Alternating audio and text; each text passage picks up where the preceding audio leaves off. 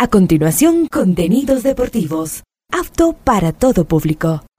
Este programa de información y comentarios deportivos conduce John Lester Hidro. A esta hora, Ondas Cañaris, su radio universitaria católica, presenta Onda Deportiva.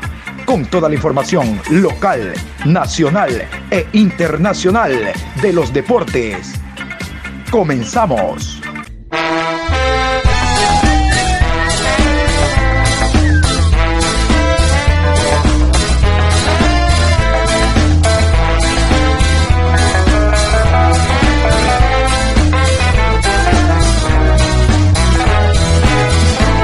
Eso ahora vamos a bailar para cambiar esta suerte. Si sabemos gambetear para ausentar la muerte.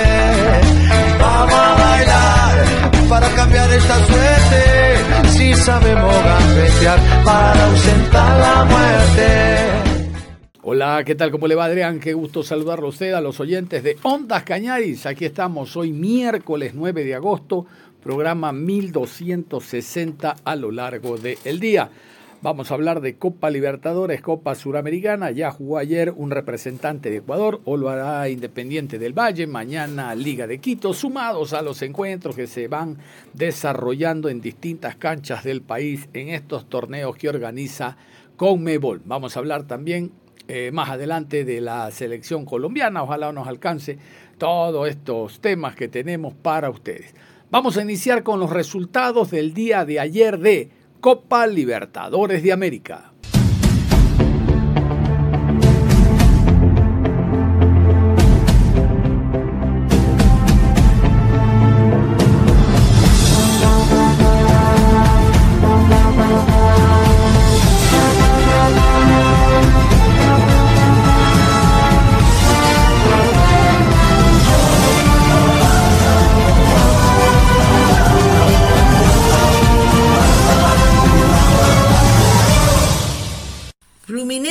2, Argentina Junior 0. Fluminense pasa a la siguiente ronda. Paranaense 2, Bolívar 0. En tanda de penales, Paranaense 4, Bolívar 5. Bolívar clasifica. Internacional 2, River Plate 1. En tanda de penales, Internacional 9, River Plate 8. Clasifica Internacional a la siguiente ronda. Y vamos a continuación también con los resultados de Copa Suramericana, incluido el encuentro entre Defensa y Justicia y el. Aquí están los resultados, Copa Suramericana.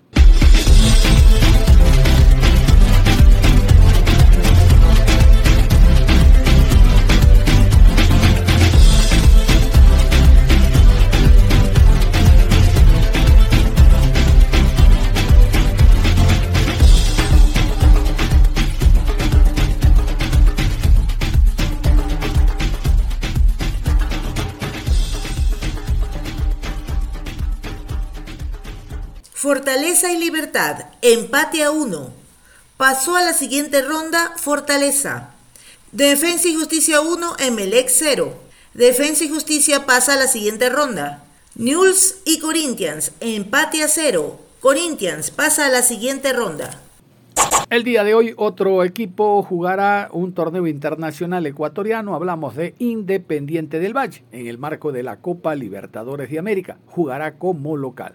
Vamos a continuación con los árbitros, las autoridades de Conmebol, el horario oficial para el partido de hoy. Hoy Independiente del Valle ante el Deportivo Pereira.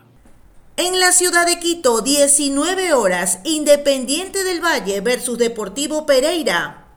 Árbitro central Darío Herrera. Línea 1, Ezequiel Braulowski. Línea 2, José Saborani. Cuarto árbitro, Andrés Merlos. En el bar, Hernán Mastrangelo. Asistente de bar, Pablo González, argentinos. Y vamos a ir primero con el equipo de casa. Vamos con el conjunto de Independiente. Independiente viene de no ganar en el torneo local ante el Muchurruna, de no ganar en el torneo de Libertadores de América, partido de ida ante el Pereira, de no ganar los encuentros amistosos que tuvo por territorio europeo, pero esta es otra historia. Esta la conoce Independiente del Valle de pie a cabeza, tomando en cuenta que ya ganó en su momento no solo la Copa Suramericana, sino la Recopa, enfrentando al ganador de la Libertadores de América. Este es el presente de Independiente del Valle. Así llega para el encuentro de hoy. Parece ser que la falta de rodaje competitivo le pasó factura a Independiente del Valle en Colombia, donde no logró vulnerar el arco de Pereira para acabar cayendo 1 por 0, aunque pudo ser peor si no fuera por la actuación estelar de su portero Moisés Ramírez y gracias a él volvió a casa con un marcador remontable. No obstante, su regreso a la acción de liga doméstica no hizo nada para mejorar sus ánimos, ya que volvió a caer por el mismo marcador y nuevamente como visitante, perdiendo a manos del Muchurruna. Esperará que volver a casa le ayude a dar vuelta a la adversidad en esta serie, ya que como local ha perdido solo dos de 11 partidos en este año 2023, ganando los nueve restantes. Estas victorias incluyen tres triunfos en fase de grupos en Copa Libertadores, con cada uno de ellos viéndole anotar como mínimo dos goles, algo que esperará replicar en esta oportunidad para avanzar a unos cuartos de final de este torneo por primera vez desde 2016. Como ustedes saben, el fútbol es de presente, no de historia, no de lo que yo fui, en el caso del arquero de mis atajadas, no, no, el presente de Moisés Ramírez no es bueno. Estamos a las puertas de una convocatoria y hoy Ramírez por ningún lado podría ser convocado. Acaba de destacar Pinos en Muchurruna, el mismo arquero del Deportivo Cuenca Piedra viene destacando hace mucho rato, pero si hoy hay alguien hay que sentar en el arco sería a Moisés Ramírez. Hace rato, incluso en los amistosos, demuestra el hombre, él en su mente cree que está a otro nivel y hace cosas que no debe hacer un arquero serio él está en un proceso de aprendizaje por su edad y tiene que ser más serio porque sus errores han significado goles, como el que ustedes escuchan, ante el Pereira. Él fue el responsable para por lo menos no traerse el empate. Y vamos a continuación con la alineación de Independiente del Valle. Los Rayados presentarán este equipo el día de hoy para enfrentar al Pereira. Los 11 de Martín Anselmi. Independiente la voz y de campeón. Ramírez con el 1 en el arco, Carabajal con el número 14, 2 García, Rodríguez con el 9, Fernández con el número 13, 7 para Alcíbar, Farabelli con el 8, Pellerano con el número 16, 10 para Sornosa y Díaz con el número 19. Éxitos para el equipo ecuatoriano que tiene muchas opciones de pasar a la siguiente ronda, más allá que vaya con el marcador en contra, es decir, con una diferencia de un solo gol, remontable, por supuesto por lo que ha hecho Independiente en otras ocasiones. Vámonos ahora con el Deportivo Pereira, cómo llega el cuadro colombiano para el encuentro de esta noche. Colombia. El resultado favorable en la ida hace que Pereira afronte esta vuelta con posibilidad de avanzar a los cuartos de final de la Copa Libertadores, en lo que es su primera aparición en el torneo. Sin embargo, el Matecaña no obtuvo mucha recompensa por su esfuerzo en el primer partido de la serie, ya que de los nueve remates a puerta que realizó, solo uno acabó dentro de los tres palos. Luego de la ida debió volver a jugar rescatando un empate a uno en la Liga Colombiana ante Boyacá Chicó, que hace que haya perdido solo uno de sus últimos cinco encuentros en todas las competiciones. Esto tendrá que usarse como motivación para este compromiso, ya que no ha ganado una sola presentación fuera de casa en esta Copa Libertadores, perdiendo dos y empatando una, y será esta última la que debe intentar replicar, ya que una igualdad le aseguraría el pase a la siguiente ronda. Escuchate, Matecaña, ahí estaba, el presente del Deportivo Pereira. Vámonos con los concentrados. Vamos con los concentrados que tiene el equipo en territorio ecuatoriano para el encuentro de hoy. Arqueros, Aldair Quintana y Franklin Mosquera. Defensas, Jason Suárez, Diego Hernández, Sebastián Quintero, Cristian Blanco y Jason Perea. Mediocampistas, Edwin Murillo, Juan Moreno, Ever Moreno, Jimmy Congo, Juan Pablo Luzuaga, Johan Bocanegra y Jordi Monroy.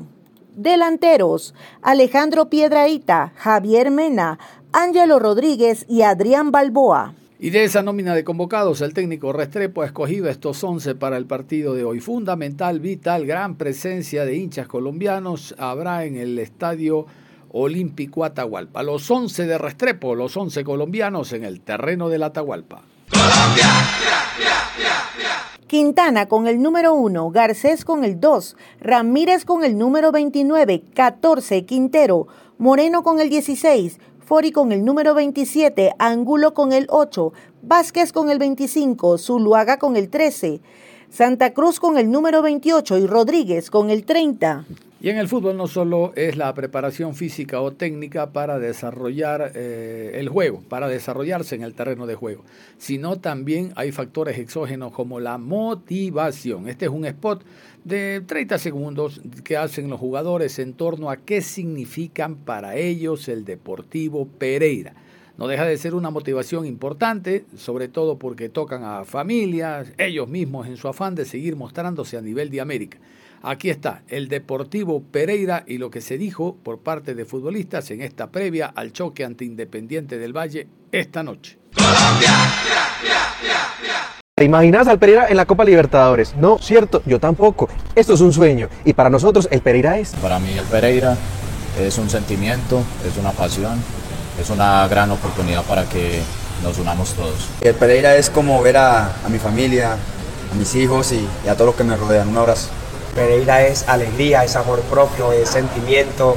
Eh, es un sentido de pertenencia que, que llevo muy poco tiempo, pero que la verdad eh, lo he guardado en mi corazón. Y para mí, el Pereira es como la familia, el amor más grande que uno puede tener. Y vamos a cambiar de tema porque hay mucha felicidad no solo en Colombia, sino para quienes admiramos el fútbol femenino. Así, admiramos. El fútbol femenino no se lo ve, se lo admira.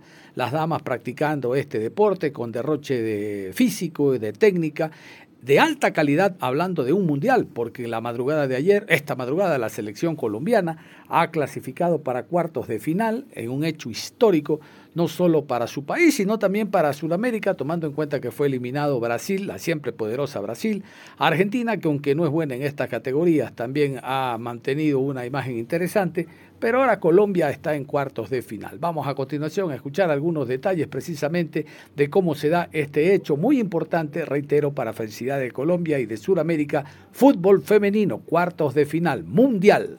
Colombia, la Copa Mundial Femenina 2023 sigue su curso. La fase de octavos de final acabó el martes y con ello ahora sabemos cuáles son las ocho mejores selecciones del mundo, en donde para sorpresa de algunos y para alegría de muchos más, figura Colombia, la gran revelación de la competencia. La selección colombiana clasificó a cuartos de final tras ganarle por la mínima diferencia a su similar de Jamaica, podría parecer un resultado más para la estadística, pero se trata de historia pura, pues con el pase a cuartos de las cafeteras alcanzaron su mejor participación en esta competencia. Colombia tratará de seguir con su paso histórico el sábado 12 de agosto, cuando enfrente a Inglaterra, una de las favoritas para llevarse el título en su duelo de cuartos de final que se jugará a las 6 y 30 de la mañana.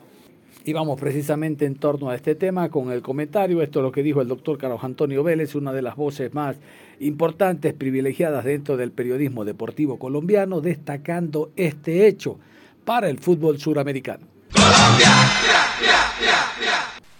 Muchos nos levantamos temprano detrás de, de la selección femenina de Colombia, de su participación en el Mundial.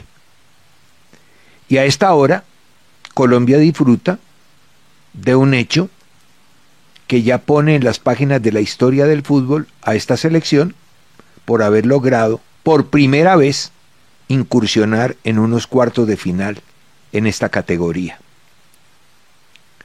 Muy colombiano el menosprecio y la subestimación a equipos como Jamaica. Eso es muy colombiano.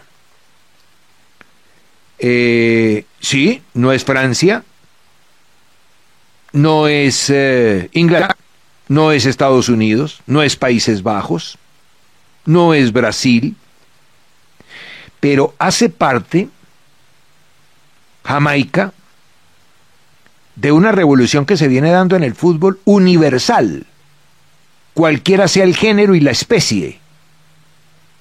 Ya lo vimos en Qatar, con Canadá, con Marruecos, con Saudí, con Japón, con Corea. Y ahora el fútbol femenino lo estamos viendo con Sudáfrica, con Nigeria, con Marruecos. Mire hasta dónde llegó Marruecos. Sí, está perdiendo 4 a 0 a esta hora. Y va a quedar eliminada, pero llegó muy lejos. Y Jamaica hacen parte de ese crecimiento que también hemos tenido nosotros. O somos los únicos que tenemos derecho a crecer. Nunca habíamos llegado a estas instancias del fútbol femenino y llegamos esta vez. Y lo hace Jamaica y entonces nosotros la subestimamos. No nos gustaría que nos subestimaran, ¿cierto? Pues no subestimemos. Claro que eso es muy común, muy común aquí, en la sociedad futbolera y deportiva de Colombia. Somos demasiado folclóricos.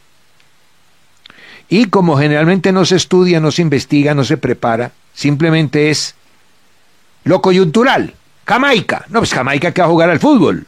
Entonces inmediatamente surge aquello de, ¿cómo no le vamos a ganar a Jamaica? Hay que ganarle a Jamaica. Rival duro, muy duro. Y es un equipo que sabe lo que hace. Y por eso los números que traía en este campeonato. Es que antes de comenzar el partido de hoy contra Colombia, tenía su valla invicta. Francia no le había podido anotar. Tampoco Brasil. Eliminó a Brasil. Tres partidos, cero goles en contra. Un gol a favor. Sí, muy poquito. Pero que es un equipo ordenado, sólido, que sabe lo que quiere, sí. Y cuando empezó a perder con Colombia, demostró que también tenía cómo atacar. De pronto no de una manera estética, fluida, no, a través de su fortaleza. ¿Cuál es la fortaleza? El juego aéreo, por la estatura que tienen sus jugadoras. Casi todas de un somatotipo alto, fuerte, la talla, importantísimo. Fue un partido áspero, rudo, cortado, poco fluido, sin espacio, denso, incómodo. Y es de esos equipos del corte sistemático. Explicaba temprano que hay muchas maneras de jugar. No todas son eh, con interacciones y elaboración y asociación. No, hay juego vertical, hay juego directo, hay fases ofensivas muy breves o también las hay prolongadas, largas.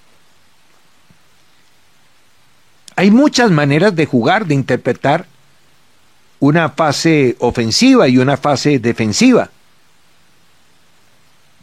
Este equipo en particular de Jamaica tenía la, tenía la facilidad de interrumpir juego sistemáticamente, ex profeso. Interrumpe precisamente porque el adversario necesita de la continuidad. Hay equipos como Colombia que necesitan la continuidad. que pierden cuando paran los partidos, cuando los partidos son cortados. Hay muchos equipos que son así. Y el rival lo sabe. Entonces intenta o intentará en su planificación de juego que el rival no tenga esa continuidad que necesita o quiere. Entonces apela al corte sistemático para que no haya solución de continuidad en el juego.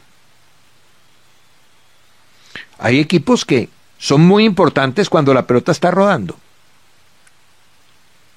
Por eso, la nueva corriente arbitral de dejar hacer, dejar pasar, en la medida en que no exista violencia, pero en lo posible, pitar la menor cantidad de faltas para que el juego sea fluido y no se beneficie el infractor permanente.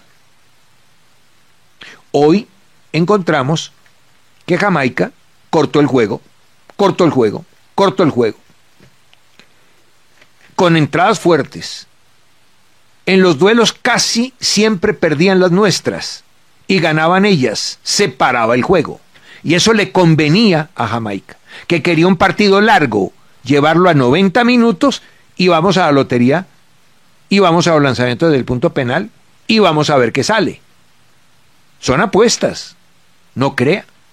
Y ellos saben, o ellas saben, jugar largo.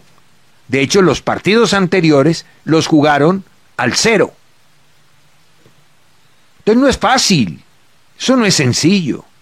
Pero Colombia es un equipo camaleónico.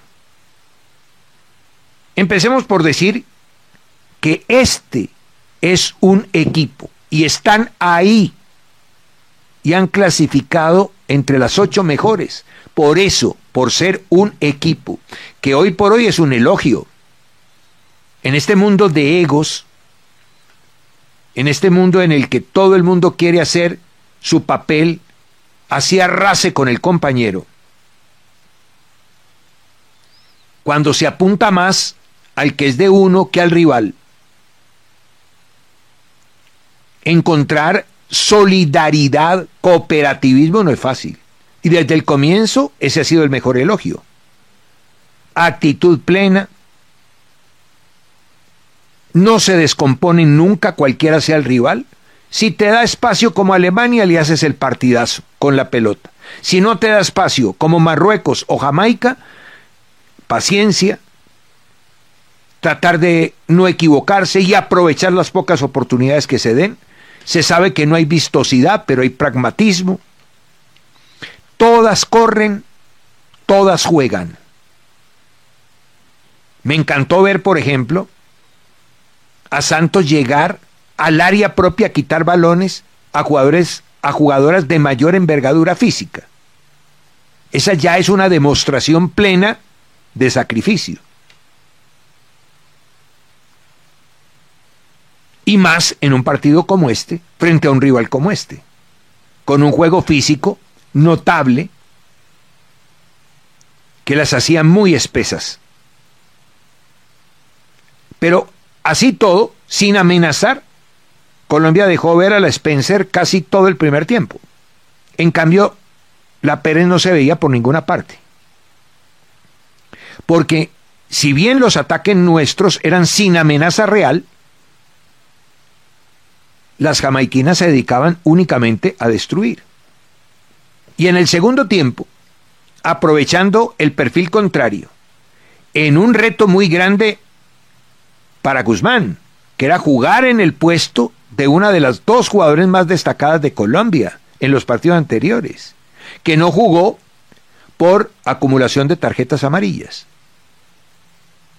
Jugando a perfil cambiado, le permitió en una acción, es que se notó que tienen preparación en ABP. En el primer tiempo, dos cobros de tiro de esquina, uno por derecha y otro por izquierda, cobro corto al encuentro una jugadora viene hacia quien va a cobrar, la que cobra se la entrega, ella pivotea hacia afuera y luego viene el centro al segundo palo. Listo. Se hizo dos veces.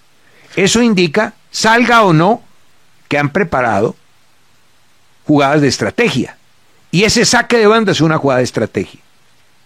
Si permitía Colombia que en cada ataque encontrara aplastada, hundida la selección de Jamaica, iba a ser muy difícil hacerles un gol. Y Colombia no es propiamente un equipo que tire mucho de media distancia. Hoy, por ejemplo, si ustedes revisan la estadística, la data del juego, casi todos los remates de Colombia fueron dentro del área, como también falla mucho en los centros. Hoy Colombia, por ejemplo, centró 18 veces y solamente acertó en 5. Entonces la vía frente a estos equipos cerrados es el remate de media distancia. O hacer lo que se hizo, jugar rápido. Si Colombia hace un toque más, porque hizo dos corticas y un cambio de, de frente, si hace una más, le da el tiempo necesario, porque en dos segundos esos equipos se arman, pasan la línea del balón, están entrenados para eso. Colombia hace dos corticas y Guzmán tira al segundo palo un cambio de orientación que encuentra precisamente a una jugadora muy rica como es Usme control orientado y después abre el pie para pegarle un golazo. Bueno, esta es la única selección americana que continúa en carrera. Vamos a irnos a la pausa y al volver, con mucha más información aquí en Onda Deportiva. La pausa y regresamos. Onda Deportiva. Regresamos con Onda Deportiva. Vamos a continuar en la programación Onda Deportiva. El presidente del Barcelona, don Carlos Alejandro Alfaro Moreno, viajó a Estados Unidos no solo por temas publicitarios, económicos, sino también a efectos de partidos amistosos. Se habla de que Barcelona enfrentaría al América de México como uno de los encuentros aprovechando la fecha FIFA. Bueno, sobre los temas institucionales habló Alfaro Moreno en el aeropuerto. En segundo lugar, también se refirió al tema de, oficializó que habrá una lista para las próximas elecciones, una lista oficial. El oficialismo estará presente y no descarta la posibilidad de él estar al frente de esa lista, es decir, iría a la reelección. Vamos con Alfaro Moreno y esto que dijo en torno al tema institucional, al análisis que hace de la gestión hecha al frente del Barcelona en los últimos cuatro años y a lo mejor cuatro años más. Alfaro Moreno. Eh, es muy amplio y muy complejo. Eh, estar sentado en este lado, eh, con un día a día complicado como hemos tenido, nosotros hemos sido la administración que ha lidiado con una pandemia durante dos años. y recién en la Noche Amarilla 2023, en el cuarto año nuestro, hemos tenido público al 100% de estadio. O sea, cuando se hace un análisis de la administración y de todo lo que hemos vivido, eh, hay que observar eso. Y pese a eso, eh, hemos tenido superávit todos los años, no hemos endeudado del club, se ha bajado la deuda eh, y hemos peleado todos los años. Yo hoy estoy muy orgulloso de la administración que hemos tenido, siempre en pelea. Después tengo un espíritu ganador y me gustaría ganar todo, aunque no se puede o no nos dejan, pero lo intentamos, que es lo importante. Y con respecto a eso, Em, son, son tiempos complicados, o sea, salir de, después del cuarto año, con el cariño, ayer me sacaba un montón de fotos en el estadio, el reconocimiento de la gente para mí es algo soñado. Es muy difícil a un presidente de Barcelona se vaya de esa manera. Creo que es un buen momento. Algo me dijo siempre que era un buen momento para irse así, pero ahora estoy escuchando una voz que me dice que van a venir cosas mejores todavía. ¿no? Entonces eh, estoy aferrándome a eso, a seguir construyendo un mejor proyecto, a seguir creciendo. Creo que se puede, se puede, no creo, estoy convencido. Entonces eso es lo que está en análisis fuera de lo familiar o además de lo familiar, eso es lo que se está analizando. ¿Y habrá presidente, lo puede decir, que sí habrá una lista por parte del oficialismo de esta directiva que está ahí, sea usted o quizás Antonio? Eso sí lo puedo asegurar que va a haber una lista oficial y en los próximos días con respecto a eso eh, vamos a hacerlo eh, de manera pública para que ustedes lo conozcan eh, y el tema mío todavía está, está en observación. Se puede ganar en los próximos cuatro años? Siempre hay que ganarlo. Nosotros yo considero que lo hemos ganado y además tenemos también muy buenas noticias para dar a los hinchas de Barcelona, con referencia a eso. Eh, así que estamos trabajando en eso. Eh, yo le mencioné recién que en los cuatro años hemos vivido dos años de pandemia, recién en este cuarto año hemos tenido noche amarilla al 100% de estadio. Eh, pese a todos los inconvenientes que trajo una pandemia en lo económico, cuando la gente se moría en las calles de Guayaquil y empresas quebraban, nosotros hemos tenido superávit todos los años y pese a eso hemos peleado en lo deportivo. Yo a ellos les llamo campeonato financiero, a gastar menos de lo que ingresa, que es lo que corresponde. Presidente, eh, ¿Barcelona recibió una invitación para jugar un partido amistoso en Estados Unidos con América de México? Sí, así es, recibimos una invitación muy cordial. Eh, entiendo que está en análisis, no está confirmada realmente, por eso no lo hacemos oficial. Eh, así que también estamos, se va a definir eso en los próximos días. ¿Va a viajar justamente a Estados Unidos para concretar eso? Sí, pensé que iban a empezar preguntándome por ahí, pero veo que hay otras noticias más importantes. No es para el viaje eh, por el partido amistoso, eso se puede hacer por mail tranquilamente, sino hay una nuestro auspiciante Ambienza, uno de los más importantes que tenemos, ha hecho una convocatoria a la eh, gran colonia ecuatoriana que tenemos en Estados Unidos, en Nueva York principalmente, en New Jersey, para justamente juntarnos, conversar, hablar de planes a futuros. Ellos traen muy buenas eh, noticias para los ecuatorianos en el exterior con respecto a su target, a, a lo que ellos trabajan, con respecto a emprendimientos de viviendas y nosotros vamos a acompañar a esta gente que realmente son un soporte muy importante para Barcelona Sporting Club. Vamos con este tema que es interesante. Aquí lo vamos a dividir sobre dónde se va a jugar el encuentro contra el Delfín, si en Manta o en Puerto Viejo, y también el tema de la explosión, la detonación de esa bomba que hubo dentro del Estadio Monumental después y cuando se desarrollaba el partido ante el Gualaceo. Vamos con lo primero, la cancha, el encuentro ante el Delfín, donde se juega. A través de este comunicado vamos a conocer esto. Liga Pro, agosto 7, 2023. Señor economista José Delgado Vélez, presidente del FIN Sporting Club. Actual estado del terreno de juego Estadio Jocay de Manta. De nuestras consideraciones.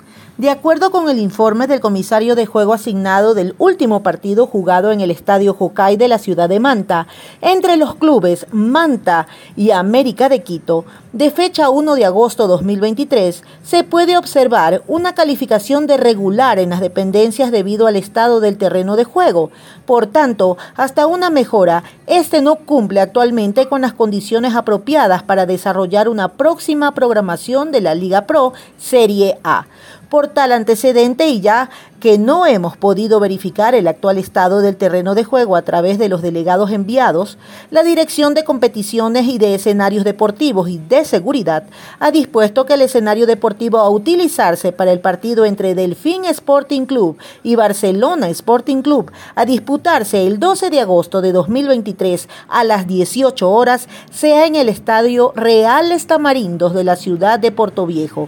En consecuencia, asimismo se deberá previamente dar cumplimiento a lo dispuesto en el reglamento de competiciones, en el artículo 92, adecuación VAR, árbitro asistente de video. Esto es, también es responsabilidad del equipo local proporcionar infraestructura por medio de andamios o de torres o de lo que disponga la Dirección de Arbitraje de Liga Pro para que las cámaras tengan una altura mínima de 7 metros. De antemano, desde Liga Pro queremos aprovechar para reiterarle que nuestros ejecutivos de la Dirección de Competiciones y de Escenarios Deportivos y Seguridad, así como de arbitraje, quedan a su total disposición. David Constante Jaramillo, director de competiciones de Liga Pro. Qué historia, ¿no? Bueno, esto ya lo sabe Alfaro Moreno y lo va a contestar más adelante. Y el otro tema del cual va a hablar Alfaro es el tema sobre que fue identificado ya la persona que explotó una bomba, un artefacto explosivo dentro del estadio monumental. ¿En qué estamos pensando? ¿Qué nos pasa? Es un partido de fútbol nada más. Me respaldo con el comunicado que envió Barcelona sobre este tema. Escuchemos. En el partido disputado en el estadio Banco Pichincha entre Barcelona y Gualaceo, lamentablemente hubo una detonación de explosivo. El hecho sucedió en la localidad General Sur, siendo la causa de un primer llamado de atención por parte de las autoridades de la Liga Pro. Esto además traerá una nueva multa económica a la institución como otras que ya hemos recibido en este año 2023. La persona que realizó el acto vandálico fue identificada por nuestras cámaras de seguridad y en conjunto con miembros de la Policía Nacional fue detenida. Como primera medida del club, el infractor tendrá prohibido el ingreso a nuestro estadio hasta nuevo aviso. Barcelona Sporting Club, siempre en las previas de sus partidos como local o visitante, realiza anuncios a no cometer estos actos que además de poner en riesgo a los asistentes, terminan perjudicando a la institución. Perfecto, sobre estos dos temas habla Alfaro Moreno, reitero, el primero, eh, donde se juega el partido ante el Delfín, todo apunta a que es en el Real Estamarindo, y el tema de que Barcelona no quiere porque va a pagar una sanción económica cuando ya está identificado el responsable. Alfaro Moreno. Presidente, ¿tienen conocimiento eh, del estadio eh, en el que se va a jugar el partido de la segunda fecha? Porque no se termina de confirmar, o por lo menos hasta ayer creo que no se confirmaba si se iba a jugar en el Hockey de Manta o en el Real Estamarindo. Me gustaría que se haga en forma oficial. Preliminarmente nos dijeron que iba a ser en el Real Estamarindo de Puerto Viejo. Pero seguramente la gente del fin tendrá que hacerlo oficial ya, ¿no? Presidente, hoy en las redes de Barcelona vimos eh, que se expuso al, al hincha que ayer detonó el explosivo adentro del estadio, eh, dando también ejemplo de, de- de orden, de disciplina también para los hinchas. Eh, ante esto, ¿qué medidas se van a tomar? Bueno, nosotros como institución no podemos tomar más allá de medidas que corresponden a, lo que significa la relación del hincha con el club. Y de repente eh, hay una prohibición para ingresar al estadio. A partir de ahí entiendo por qué eh, se hizo una investigación a través de las cámaras que tenemos. Se pudo retener a quien fue eh, la persona, el individuo que hizo estallar eh, los, eh, los explosivos dentro de la tribuna sur y bueno, enti- entiendo que estuvo también la, la señora fiscal y fue detenido.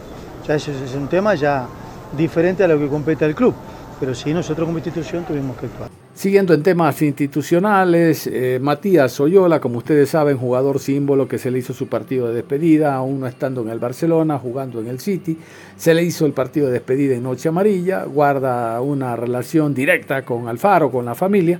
Bueno, eh, Oyola ahora está apoyando al ingeniero Rafael Verduga para captar la presidencia del conjunto del Barcelona. Dice Alfaro que Oyola conversó con él, no sé si pidiéndole permiso, porque eso no existe, pero cada quien tiene el deseo, las ganas de servir donde más se pueda. Entiendo que esa es la intención de Matías Oyola. Sobre este tema también se refiere Alfaro Moreno.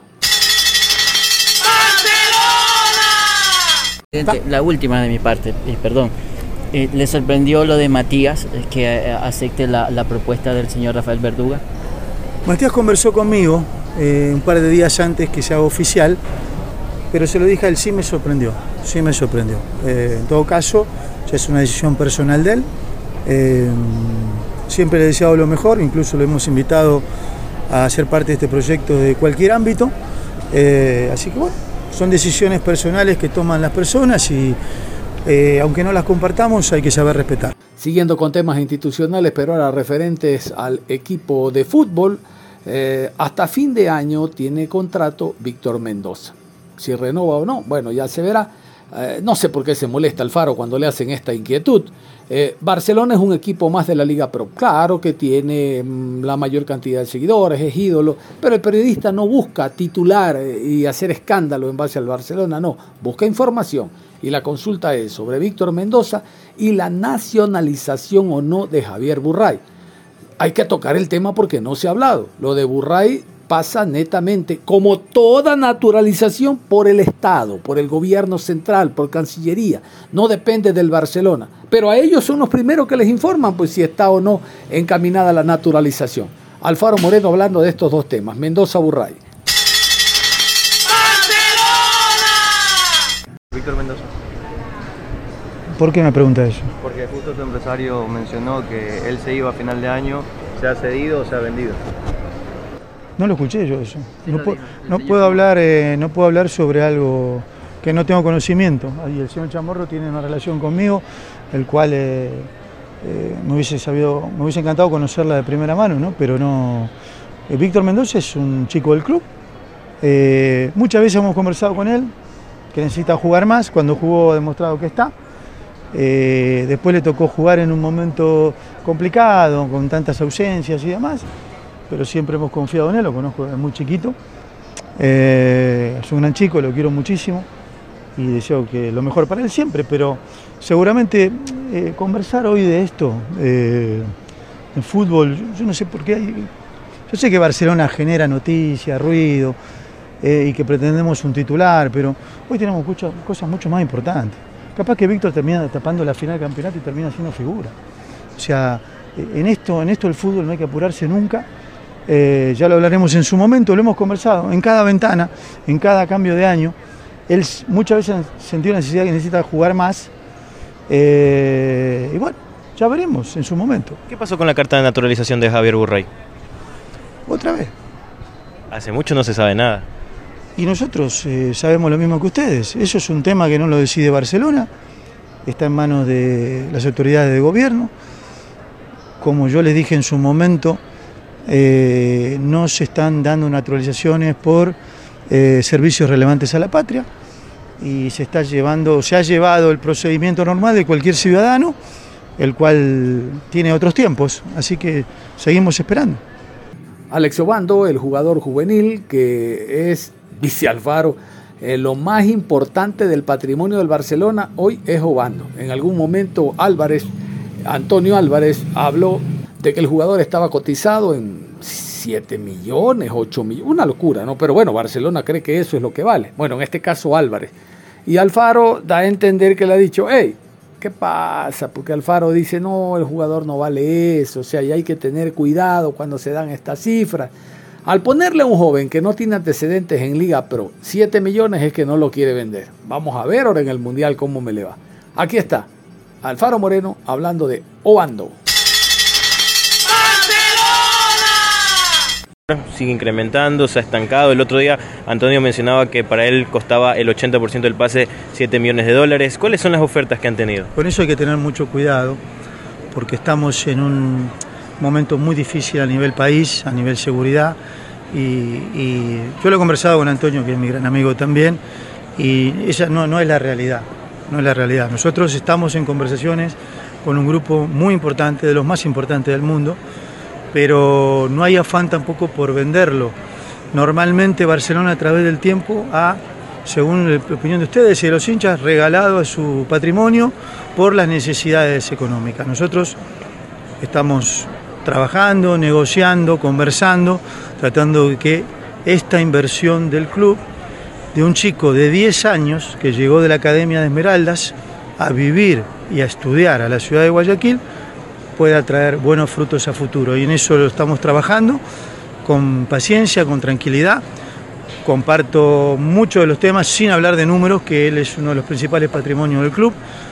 Eh, pretendemos que sea una de las transferencias más importantes de la historia de Barcelona, eh, porque así él lo demuestra por su futuro, pero la realidad es que hoy es un chico eh, que tiene mucho por seguir haciendo y por crecer.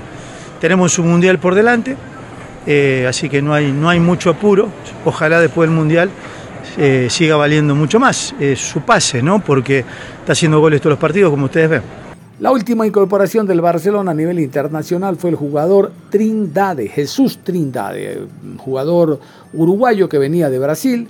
Allá en Brasil el hombre fue acusado por un tema de apuestas, de, por medio de una grabación. De hecho, el día 8 de agosto ya fue sancionado. El hombre no podrá actuar en Brasil, en Brasil durante 30 días. En Brasil, no corre a nivel internacional. Bueno, dice Alfaro que de esto él conocía, de esto él sabía, y la presunción de inocencia, no todo el mundo es inocente antes que se demuestre lo contrario, él la aplica en relación a un jugador que tiene toda la confianza del presidente y del técnico López. Alfaro hablando de Trindade. En las últimas horas, el reciente fichaje del club, el otro día Antonio también puso un tuit sobre, sobre el caso del jugador. Eh, ¿Usted cuál es su, su opinión también y el apoyo para Jesús? Sí, bueno, esa es otra de las cosas, ¿no? Parece que en fútbol, porque todas las medallas son financieras administrativas, la cual la principal virtud del presidente, en fútbol parece como que nos manejáramos así, ¿no? Viene este y viene este. En todos estos años, cuatro años de gestión, y ya en la última ventana que cerró, no ha venido un solo jugador, ni se ha ido un solo jugador sin la aprobación y el consentimiento del entrenador. Aquí hay una secretaría técnica donde está el presidente, porque es un hombre de fútbol, donde está el presidente de la comisión de fútbol, vicepresidente deportivo, donde está el, cuerpo técnico, donde discutimos todo con software internacionales de seguimiento a los jugadores, eh, donde tomamos las decisiones en conjunto. Y Jesús fue un pedido especial y expreso del entrenador, por la confianza que le tiene. en todo aspecto.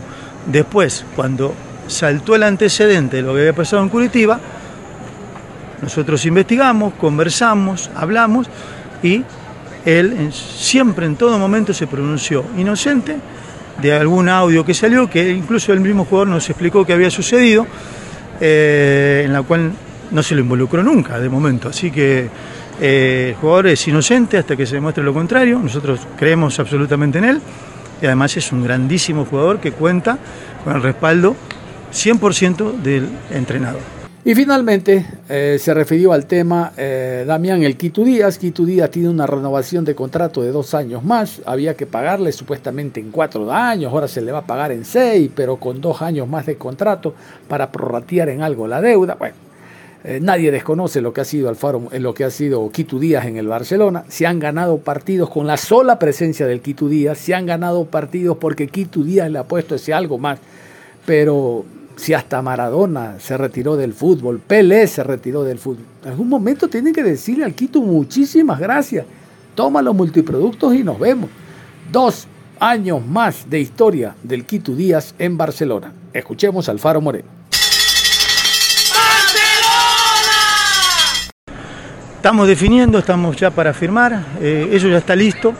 Eh, el jugador se va a quedar dos años, y como le dije en su momento, eh, después del segundo año de contrato, donde él ya planifica su retiro, él comienza a cobrar su deuda. Hemos reestructurado su deuda a seis años, él la tenía cuatro años reestructurada, ahora son seis años inmensualizada, lo que significa un punto muy grande a favor de una deuda muy importante. Y a propósito de Barcelona y de todo esto que ha hablado Carlos Alejandro Alfaro Moreno, vamos con los dos próximos partidos del Barcelona. Uno esta semana y el otro a mitad de semana, incluido Independiente del Valle. Vámonos a continuación íntegramente con la fecha número 2 y la fecha número 3 de la Liga Pro. Escuchemos. Viernes 11 de agosto, 17 horas con 30, Guayaquil City recibe Universidad Católica. A las 20 horas, Gualaceo se enfrenta a Muchurruna.